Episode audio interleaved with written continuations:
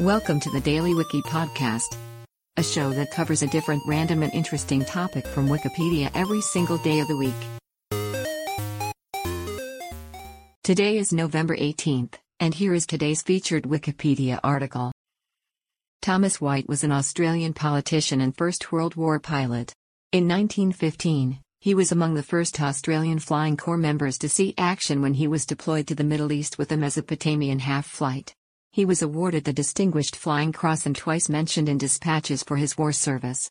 He was elected to the House of Representatives in 1929. He served as Minister for Trade and Customs in Joseph Lyons' United Australia Party government from 1933 to 1938, but resigned when he was excluded from Lyons' inner cabinet.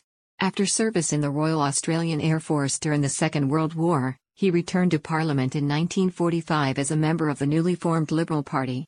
From 1949 to 1951, he was Minister for Air and Minister for Civil Aviation in Robert Menzies's government.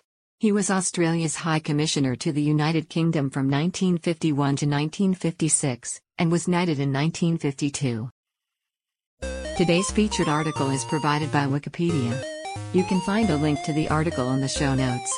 Help support the podcast by rating us on your favorite podcatcher, or support the show on Patreon by visiting bit.ly slash the Daily Wiki. Thanks, and tune in tomorrow for an all new episode of the Daily Wiki.